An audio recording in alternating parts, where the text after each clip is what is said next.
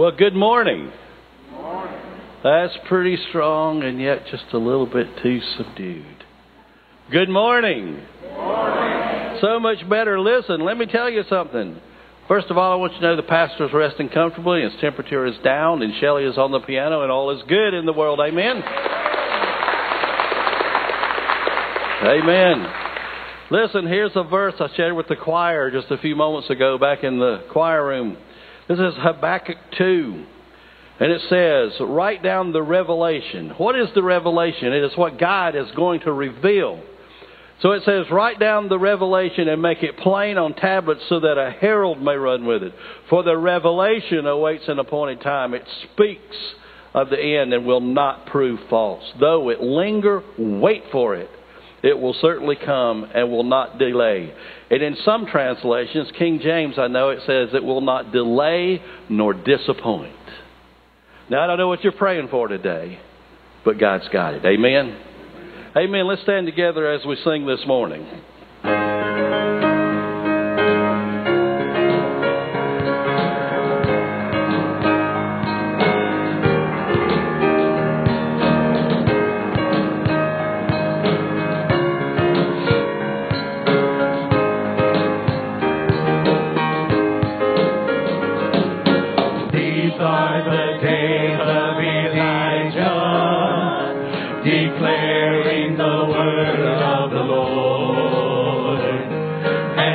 These are the days of your servant.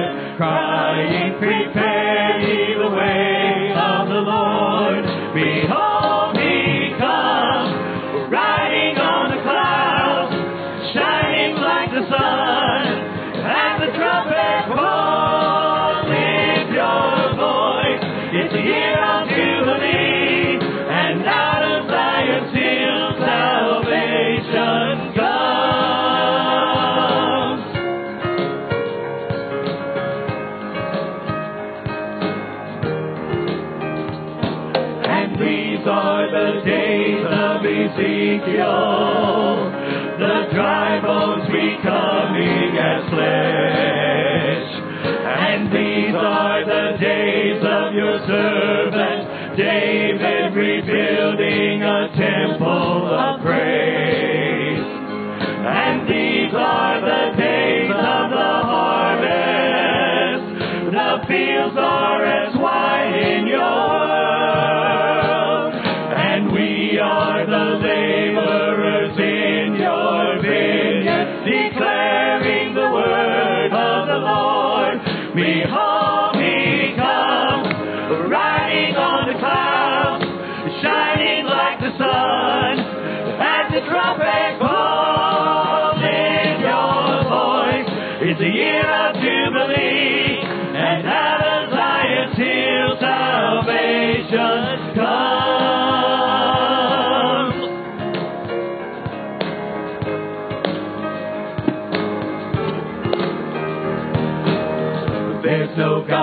Jehovah.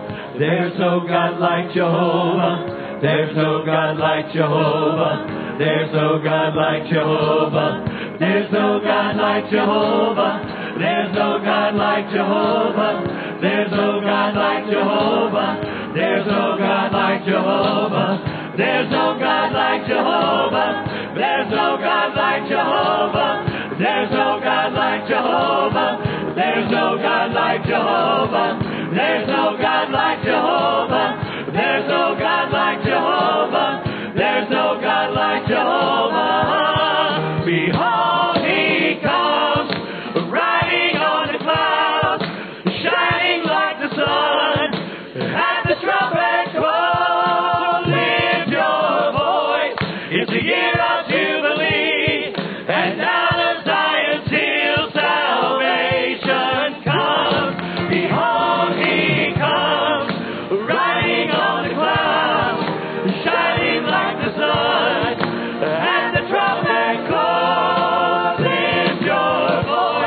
It's the end.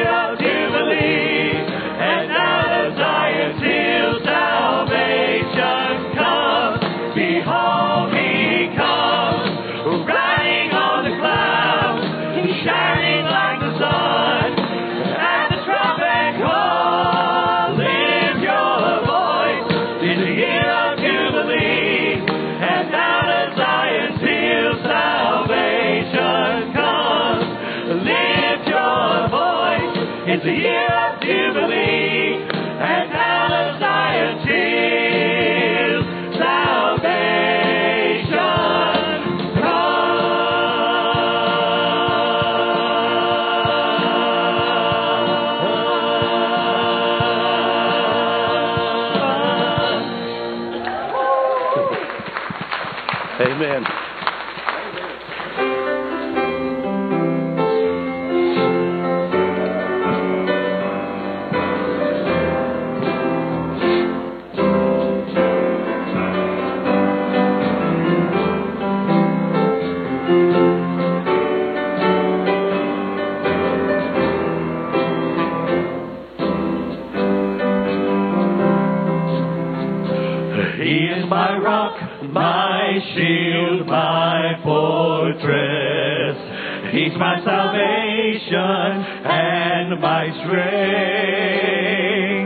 The cords of death, they were surrounding me, but he heard my cry for help. He is my refuge, my high tower. He's my deliverer, so strong. The stairs of death, they were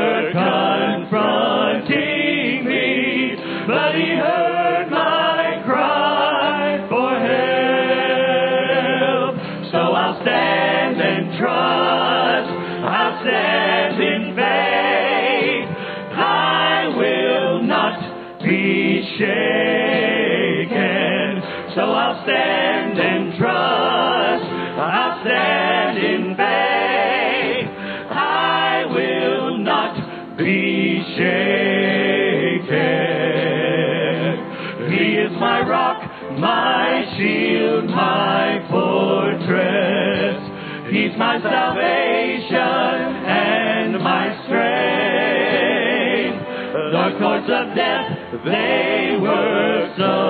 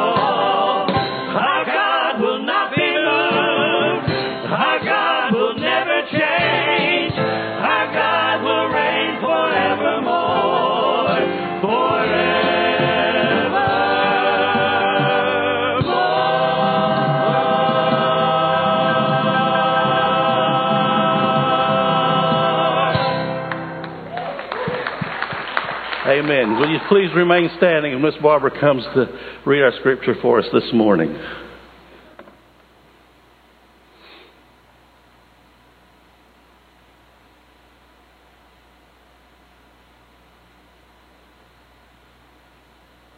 morning, everybody. It's great to see you.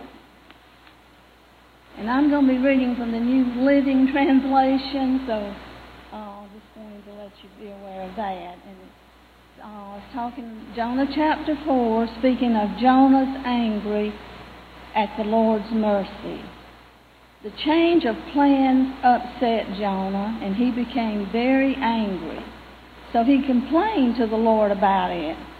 Didn't I say before I left home that you would do this, Lord? That is why I ran away to Tarshish. I knew that you were a gracious and compassionate God, slow to anger and filled with unfailing love. I knew how easily you could cancel your plans for destroying these people. Just kill me now, Lord. I'd rather be dead than alive because nothing I predicted is going to happen. The Lord replied, Is it right for you to be angry about this? Then Jonah went out to the east side of the city and made a shelter to sit under as he waited to see if anything would happen to the city. And the Lord God arranged for a leafy plant to grow there. And soon it spread its broad leaves over Jonah's head, shading him from the sun. This eased some of his discomfort, and Jonah was very grateful for the plant. But God also prepared a worm. The next morning at dawn, the worm ate through the stem of the plant, so that it soon died and withered away. And as the sun grew hot, God sent a scorching east wind to blow on Jonah. The sun beat down on his head until he grew faint and wished to die.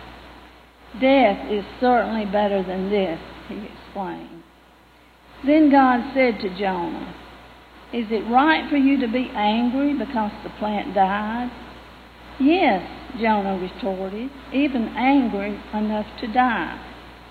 Then the Lord said, You feel sorry about the plant, though you did nothing to put it there. And a plant is only at best short lived. But Nineveh has more than 120,000 people living in spiritual darkness, not to mention all the animals. Shouldn't I feel sorry for such a great city? May God bless the reading of His Word.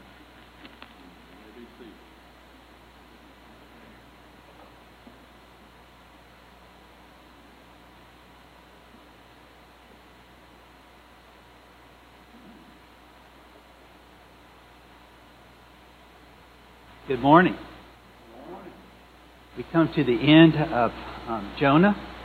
We have four chapters that we've gone through this this month, and I'm just going to give you an outline I found just recently. Uh, and let me just read these to you. I thought this was very good. Chapter one. You might want to write this down. It says Jonah was running from God. Chapter two.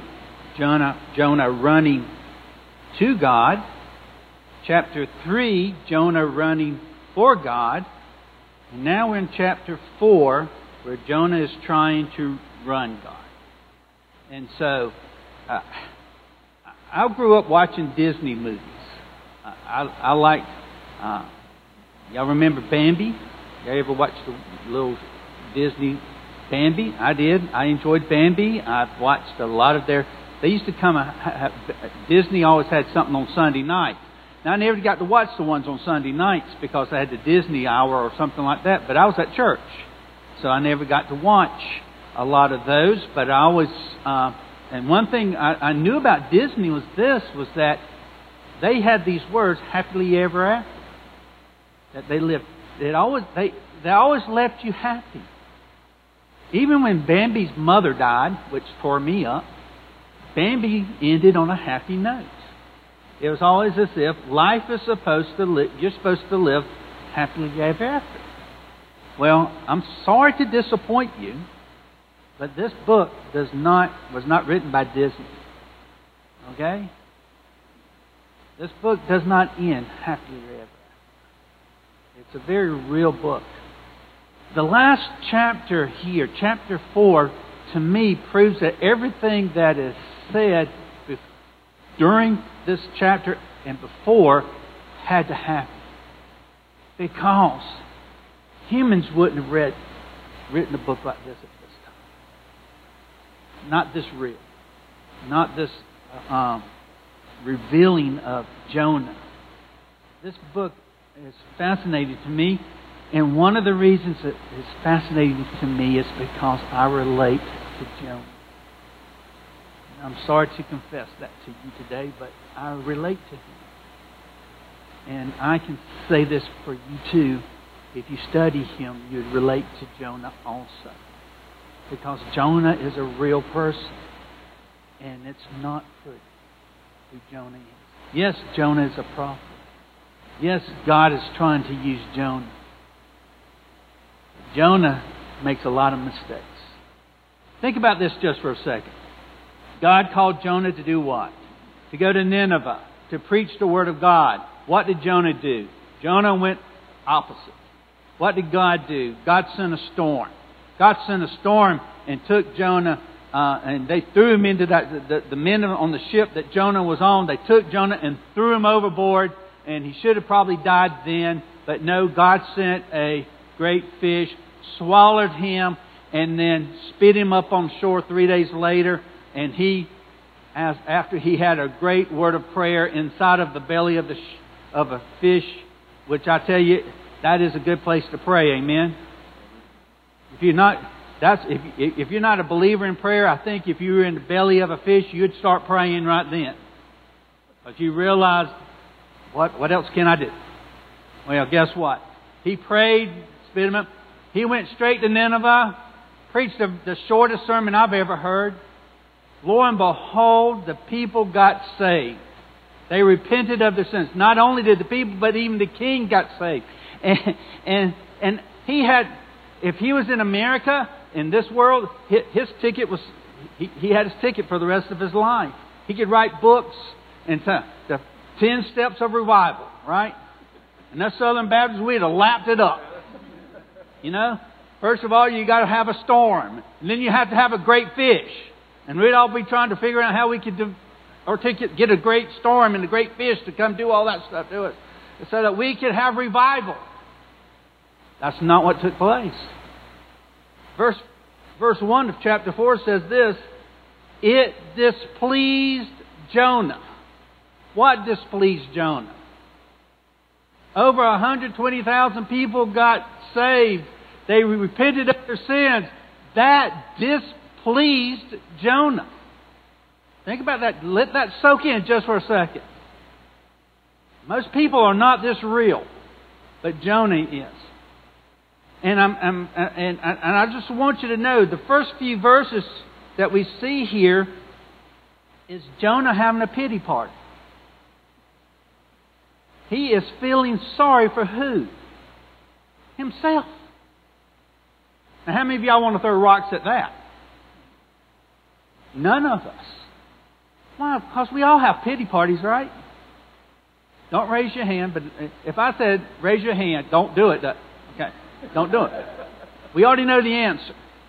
But if I ask you to raise your hand right now, if you've ever had a pity party, how many of y'all would raise your hands? Oh, we all would raise our hands.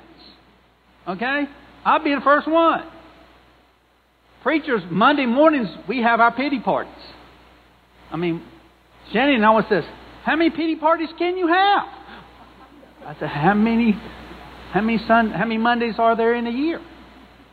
Some reason the, Satan jumps on us on Mondays. I don't understand it, but it's just it's just the way it is. And so we have pity parties. Typically, we're having pity parties because people didn't get saved. Jonah was having a pity party. Why? Because people did get saved. That was the problem here. We see him having this pity party, and what's fascinating about it is he did one thing right. He went to God. a lot of times when we're having pity parties, we don't go to God. We want to blame Him because we're in a pity party. But his, he goes to God, but the problem here is that his prayer is all wrong. Well, not all wrong, but notice what it says here in, in verse 2. He says, So he prayed to the Lord and said, Ah, Lord, was not this what I said when I was still in my country? You know what he just told God? I told you so. I told you, God. I told you in Jerusalem. I told you in Jerusalem this was going to happen, and I didn't, I didn't want no part of it. That's why I went the other direction. That's what he told. That's what he just told God. I want to, I had to fill in the blanks there a little bit, but that's what he told God. I told you so. I've never had this kind of a bold prayer with God. I've had some rough ones, but not like this. Uh, but he says, he says, therefore I fled previously to Tarshish, for I know that you are as listen to this. For you are a gracious and merciful God, slow to anger and abundant in loving kindness, one who relents from doing harm. Now, how does Jonah know that?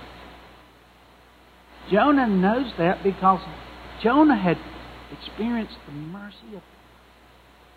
He had experienced the grace, gracious and merciful God who was slow to anger and abundant in loving kindness and one who relents from doing harm.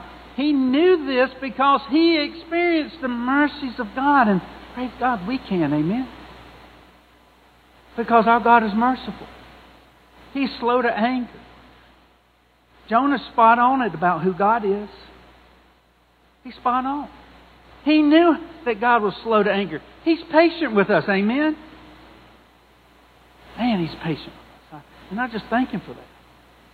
I thank him, but he did not want that for the people of Nineveh. He didn't want that mercy displayed to Nineveh. Okay? You need to understand this. And he's having a pity party because they had did exactly what they thought he God had did exactly what he thought he would do, and then they accepted, but and so he's having this pity party because he didn't want this to transpire. And it goes on to say, Therefore now, O Lord, please take my life from me. For it's better for me to die than it is to live. Folks, that is a pity party. Amen. He, he wanted to be he wanted to be just check out. He wanted to be taken out of this world because he was just so having pity on himself, and he did not want revival for the people of Nineveh. The second thing I want you to notice here this is done in, in a question. Have you ever been upset with God? Okay. Have you ever been mad at God? Well, if you have, guess what? You and Jonah wouldn't. You and Jonah in the same boat. Because he's not happy. When you look at Jonah at first, you think he's mad at the world, as he's mad at Nineveh, but no, he's not mad really. He's, he didn't like them, he hated them, but he was really mad at God. Why was he mad at God? Because of God's mercy, and because of God's grace. Jonah was mad at God because he was merciful. How could Jonah, of all people, forget God's mercy so quickly? He should have he should have died out in the in the waters. Amen. When they threw him out into the, in the seas and into the waters, they thought they were throwing him into death. But who saved him? God saved him. He should have died in the belly of the fish. But who saved him? God saved him. He should have never had an opportunity he had to, to go. He, he, he, he sort of he, he sort of messed up with the opportunity to go to Nineveh, but God said, No, I'm going to take you anyhow and give you another chance. That teaches us that God gives more than one chance with us many times. Jonah felt all this mercy and grace upon his life, and he did not want to give it over and let others When you read this passage, Jonah acts like he thought he was in the right and God was in the wrong. He thought he was right in hating these people. Some people today think they're in the right in hating others. We explained the first time I spoke on Jonah how bad these people were. The Ninevites, they were horrible. I mean, the, the armies in particular were very horrible people. Uh, I've even done some more study, and as I was, and it gets even worse than some of the things I expressed the first time I was here. And I don't want to go into that, but let me just tell you, these were merciless people.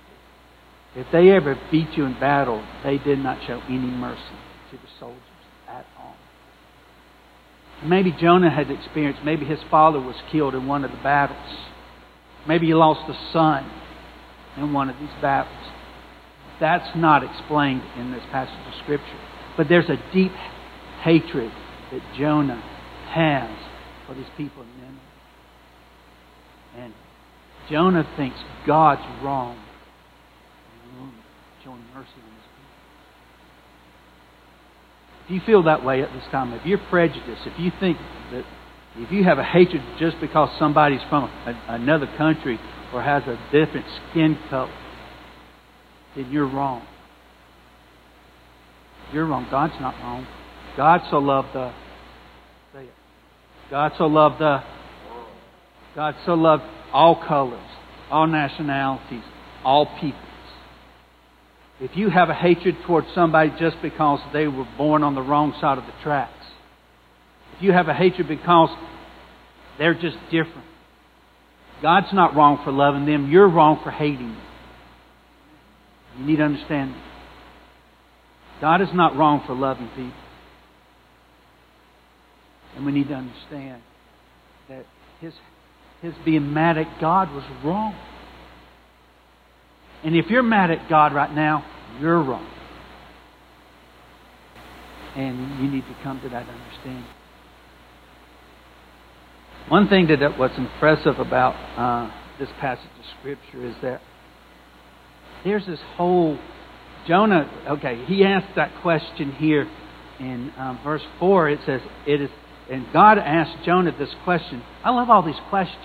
Okay, this is nothing but. Is it right for you to be angry? What's the proper answer for that?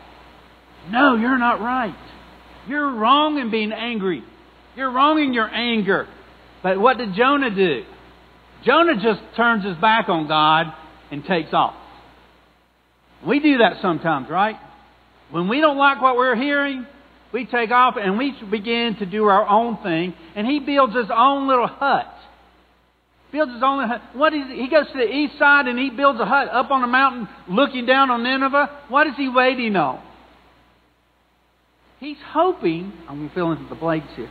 He's hoping that God changes his mind and that, or Nineveh slips up. And that destruction and judgment takes place. He goes there just so he could hopefully see what, what, what was what, what he was hoping for, for his own outcome, what he was wanting. And so he builds his hut, but it was a miserable built hut. So God does this. God shows mercy upon Jonah.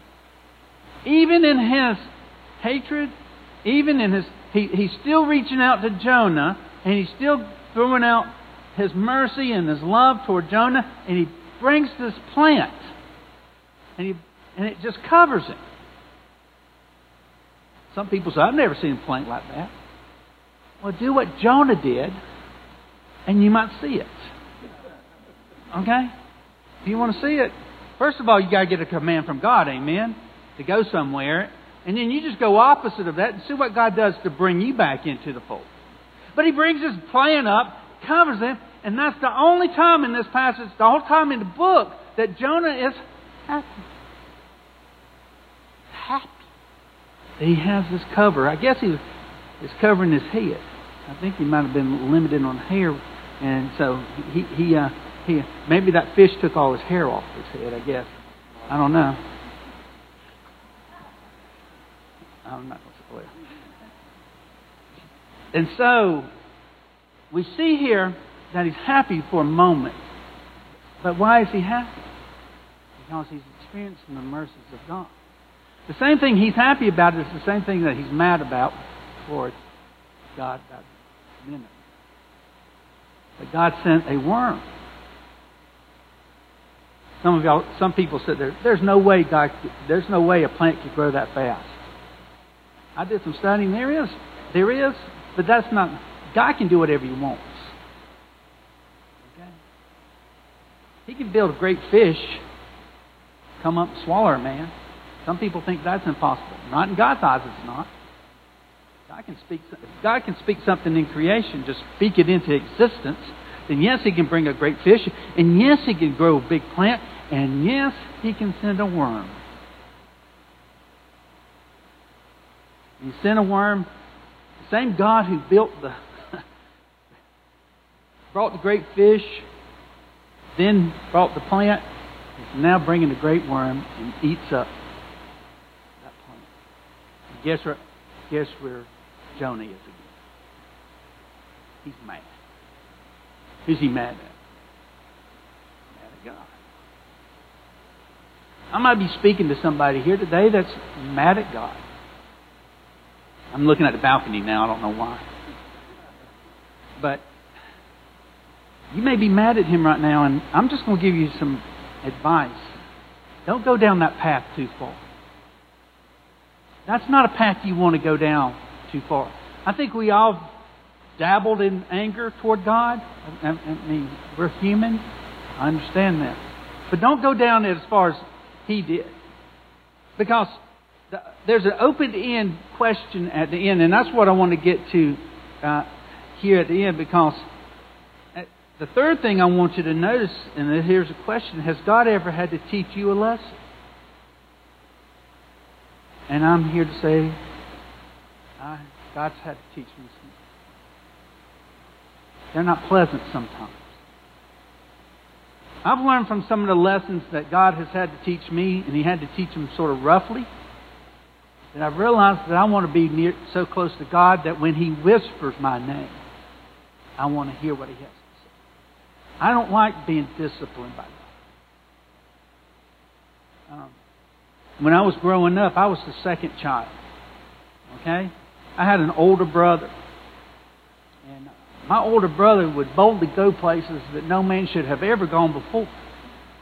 And then I would see things take place to my brother through discipline. And I'd make a mental note don't do that. If you do this, this will happen.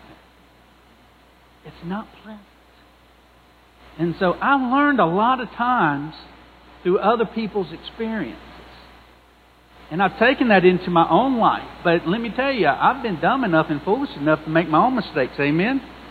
I've boldly gone places I should not have gone. And I've reaped the, the benefits of that. And they're not benefits. But I do. But one thing I've noticed here is that those who were disciplining me was doing it out of love. I sense everything that transpires with Jonah here is from a God who loves us. But he's doing it to somebody who has love for himself but has no love for others that he just that he doesn't like. And so God is sitting here and he and he's sitting here in the last in verse 10 and 11 and notice what it says here. I'll just go verse 9. It says, Then God said to Jonah, Is it right for you to be angry about the plant? See, now he, he went from happy to mad. And he goes on and he says, It is right. this is Jonah speaking. I, I love this. Because this is so human. It is right for me to be angry, even to death. Verse 10. But the Lord said, You have had pity on the plant for which you have not labored, nor made it grow, which came up into in a night and perished in a night. In verse 11, here's the question. And should I not pity Nineveh, that great city in which are more than 120,000 persons who cannot discern between their right hand and their left, and much livestock.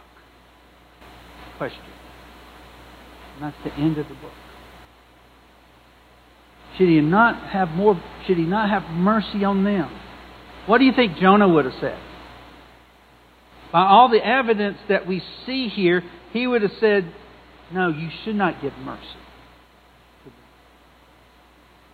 His hatred was that. But here's the point of the book. The point was to teach Jonah and those who would read this book later, like us, about God's love. We are to love those God loves and to share the grace we have experienced with those who haven't experienced it yet.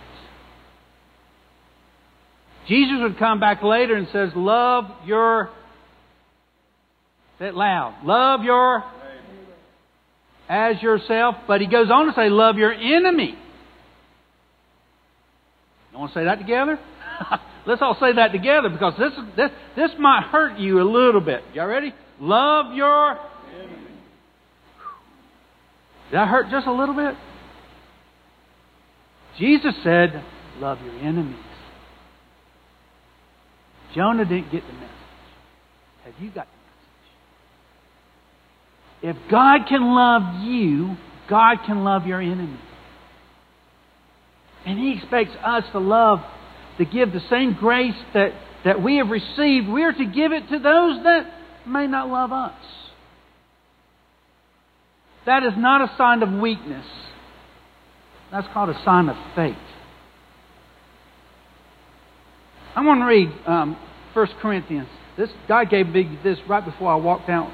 I was in the office and I just gave me this verse, and y'all know this verse, 1 Corinthians 13. Listen to this. It says, Though I speak with the tongues of men and of angels, but have not love, I become a sounding brass or a clanging cymbal. Now, who is Paul writing to? He's writing to people who are being persecuted.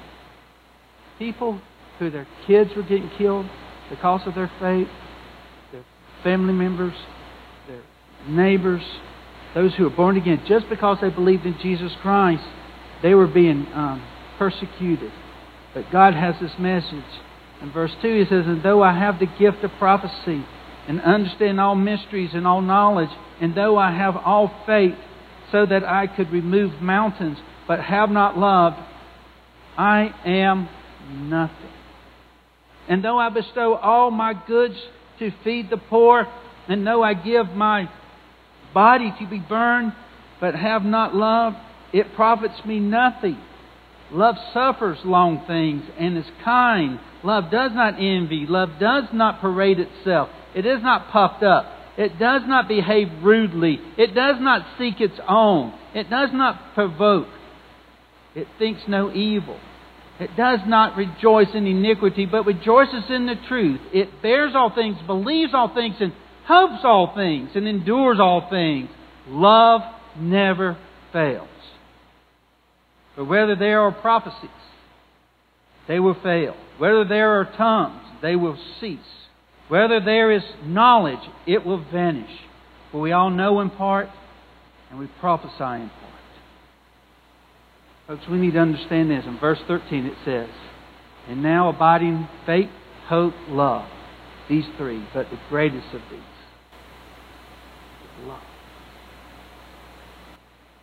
We are to love one another.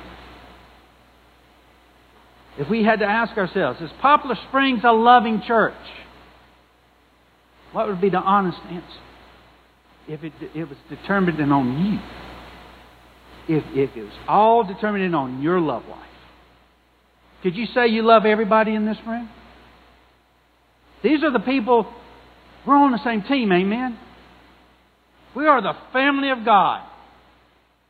And I love coming to church on Sundays. Do you know why? Because we're, my, we're the majority. This is the only time I probably, when I go out in the world, that, that I'm, I'm sitting around people of like mindedness. If you have a hard time loving people in this room, how in the world are you going to love people outside this room? We're called to love one another. to love our enemies. To love them enough, to share the mercy and grace that we have received. We are to share it with those that we may not even like. At least Jonah was obedient. Because of Jonah's life, over 12, 112,000, I've got the number here, but a whole city got saved. Here's the question. Two questions. Do you understand Jonah? Do you see yourself in Jonah? And the last question is this Who is in control? If you had to answer the question right now, are you trying to control God or are you allowing God to control you? I, told, I'll tell the people when I do PS one on one, one of the things I do, and it's a legalistic thing. Okay? I, this, this is one of the most legalistic things I'd probably do, is I do the Lord's Prayer every day. Every morning, I, the first thing I do as I, I start out my prayer time was saying, Thy will, and I, I say this, and it hurts sometimes. I say this, Thy will be done on earth as it is. You know what I don't try to say? Make Joey's will. I want God's will. Jonah wanted Jonah's will. Did you notice what happened? God's will will be done. I leave that question hanging because that's the way the book goes. You must answer it. Who's in control of your life? Let's pray. Father, we humbly come before you today. And we thank you, Father, for this opportunity that we have to respond to your word.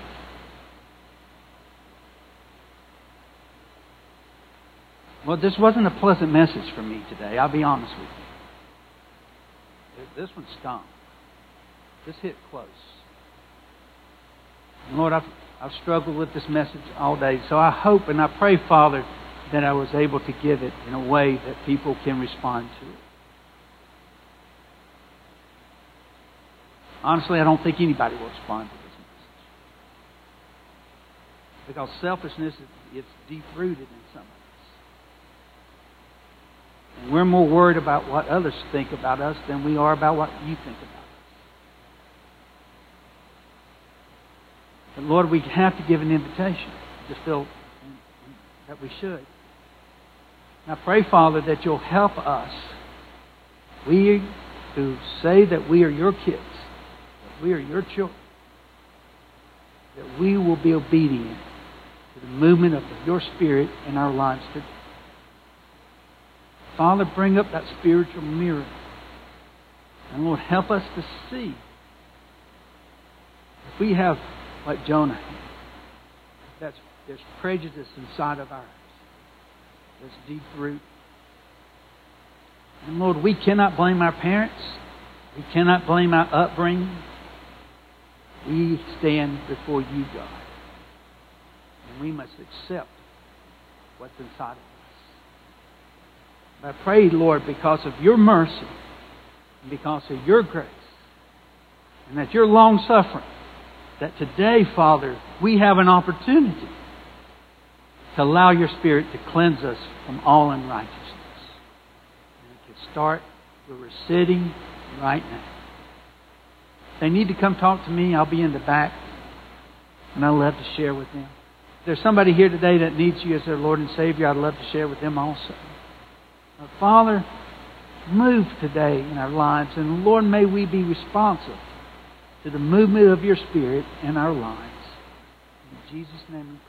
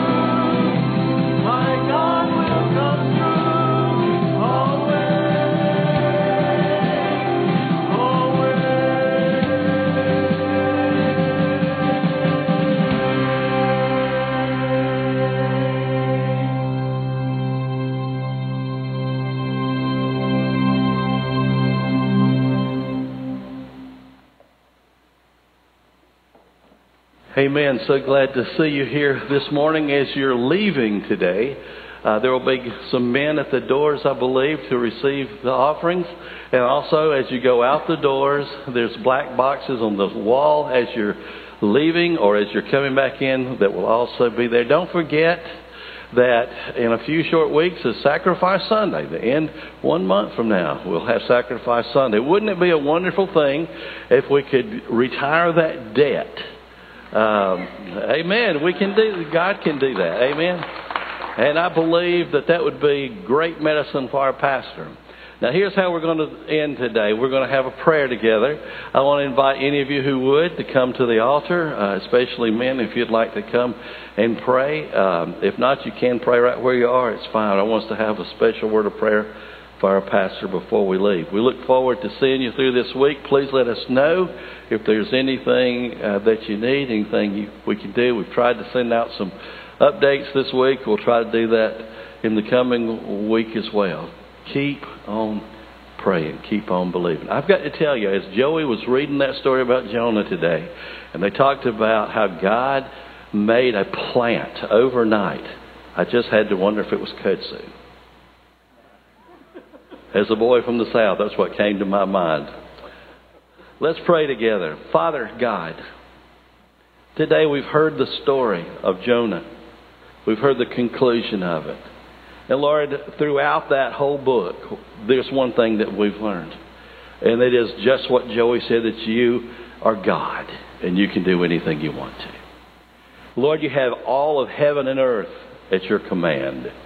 You can cause things to come from every corner of the earth and from the winds that blow in every direction. And today you know that we need a healing, complete and utter healing for Dale Roach. So we lift him up to you. We thank you that you have assembled an army of prayer warriors around this globe. Lord, we are confident that you hear our prayers. But Lord, specifically this week, we pray that infection will be gone. We pray that he will become alert we pray that He'll be able uh, to start giving some commands.